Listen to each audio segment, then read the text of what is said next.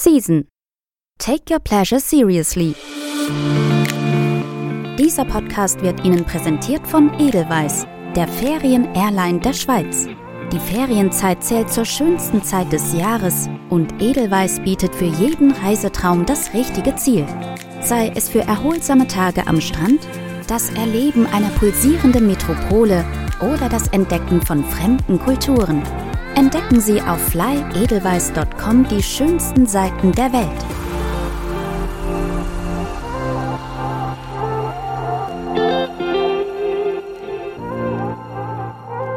Sie hören eine neue Folge von Season Travel Podcast. Ich bin Stefan Barth und erzähle Ihnen Karl Wills Hotelgeschichten, Teil 4. Engadiner Boutique Hotel Guardaval. Es ist eine tolle kleine Story.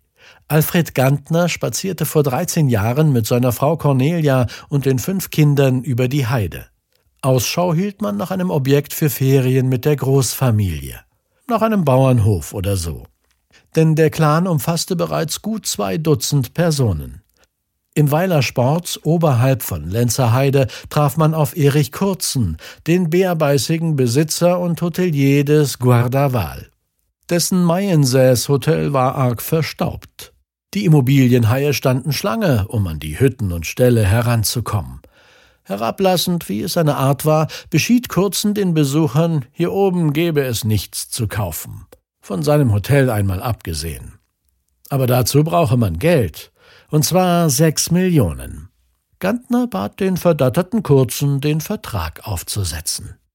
Was Kurzen nicht wissen konnte, sein Gegenüber war ein schwerreicher Mann. Sein erstes Geld hatte der in bescheidenen Verhältnissen aufgewachsene Fredi mit einer Wanderdisco verdient. Nach einer Banklehre zog er frisch verheiratet mit Cornelia, einer ungewöhnlichen Schönheit mit indischen Wurzeln, in die USA. Er studierte in Utah Finanzwissenschaften, Cornelia Journalismus. 1996, zwei Jahre nach der Rückkehr in die Schweiz, gründete Gantner zusammen mit zwei Partnern die Partners Group, einen auf Privatmarktanlagen spezialisierten Vermögensverwalter.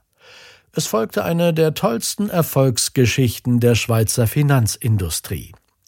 Forbes schätzt das Vermögen des 53-jährigen Gantner heute auf drei Milliarden Dollar. Nach dem Blitzdeal auf der Heide hatte Gantner also plötzlich ein Hotel. Um die neue Herausforderung zu meistern, holte er mit dem früheren Star-Hotelier Adrian Stalder einen exzellenten Branchenkenner in den Verwaltungsrat. Später stieß der legendäre Eventmanager Shosho Rufener dazu. Und vor allem entnahm Gantner seiner Portokasse gegen 50 Millionen Franken. So entstand hinter den verwitterten Balken von elf bis zu 300 Jahre alten Ställen, die einst als Mayensäß gedient hatten, eine komplett neue Hotelwelt. Der Effort hat sich gelohnt. Das Guardaval ist heute eines der genialsten Hotels der Alpen. Raffinierter, fließender und schöner können unaufdringlicher Luxus und authentisches Mayensäß-Feeling nicht ineinander verschmelzen.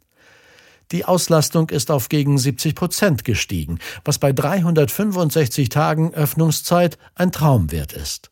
Das Guardaval hat sich in Rekordzeit einen Namen gemacht als ungewöhnlich attraktives Refugium für Menschen, die das Unverwechselbare suchen oder die Aura der Einzigartigkeit. So soll es auch bleiben, sagt der stets bescheidene Selfmade-Multimilliardär Gantner. Stillstand war allerdings noch nie sein Ding derweil seine Cornelia gerade erste große Erfolge als Filmregisseurin feiert, entwickelt er neue Konzepte fürs Hotel. Und die haben es in sich. Der beflügelnde Spirit, die wundersame Magie in der heilen Welt auf der Heide werden schon bald neue Dimensionen erreichen. The Alpina Gstaad, an Europas Spitze gestürmt.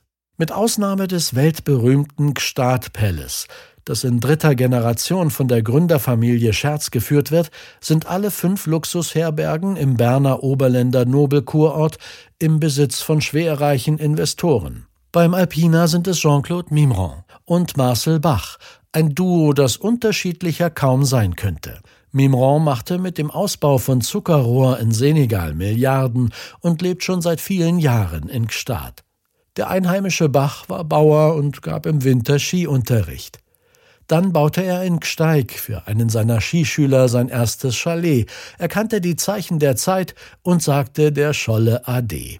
Von da weg war der charismatische, hemdsärmelige und schlaue Bach beim Bau fast aller schönen Chalets im Sahnenland dabei, natürlich auch bei jenem seines ehemaligen Skischülers Mimran. Und plötzlich zählte er selbst zu den Superreichen im Land. Als die Bewilligungen da waren, taten sich Mimran und Bach zusammen und bauten für 350 Millionen The Alpina. Dem steilen Aufstieg zum Trotz hat Bach seine Herkunft nie vergessen und weiß genau, weshalb er sich in der Welt der Multimillionäre und Milliardäre so gut zurechtgefunden hat. Man dürfte sich nie verstellen, sagt er. Man solle einen gewissen Abstand wahren und sich stets bewusst sein, dass man selbst kein Superstar sei. Das Mammut-Chalet der Alpina mit der Silhouette eines Grand Hotels wurde vor acht Jahren mit einer fantastischen Party eröffnet und zählt seither zu den Leuchttürmen der alpinen Luxushotellerie. Gründe, sich im famosen Angebot an Gstader Traumherbergen für das Alpina zu entscheiden, gibt es mehrere. Bach nennt als wichtigste die Lage, die Aussicht und dass man kein Auto hört. Wir finden noch ein paar weitere. Die unterirdische Einfahrt vorbei an beleuchteten Wasserspielen an den Tunnelwänden könnte einem James Bond-Film entstammen. Im Hotel selbst dominieren 350 Jahre altes Holz, Sandstein, Marmor, edelste Materialien, viel, auch pfiffige Kunst und verblüffende Hightech. Kompromissloser, unaufdringlicher Luxus, alpiner Stil und exzentrischer Lifestyle bilden einen ebenso faszinierenden Mix wie die Schweizer Gastlichkeit und das internationale Flair. Und die Zimmer und Suiten sind bei allem Luxus so gemütlich, dass man sich gar nicht wie in einem Hotel fühlt.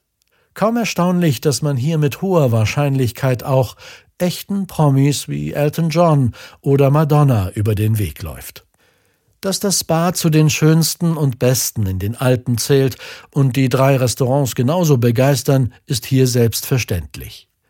Generalmanager in diesem kleinen Paradies ist seit drei Jahren der in Südafrika aufgewachsene Deutsche Tim Weiland, ein Mann mit großer Erfahrung in der Luxushotellerie, unter anderem Aman Resorts. Mit seinem unaufgeregten Führungsstil kommt er ausgezeichnet an, und auch dank ihm wird im ganzen Haus viel Wert auf Nachhaltigkeit gelegt.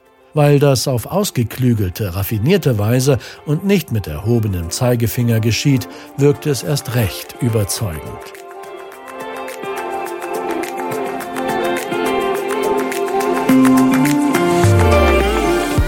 Das Reisemagazin Season können Sie jetzt auch abonnieren und erhalten viermal im Jahr die schönsten Reisereportagen nach Hause geliefert sowie vergünstigte Tickets für die Season-Events.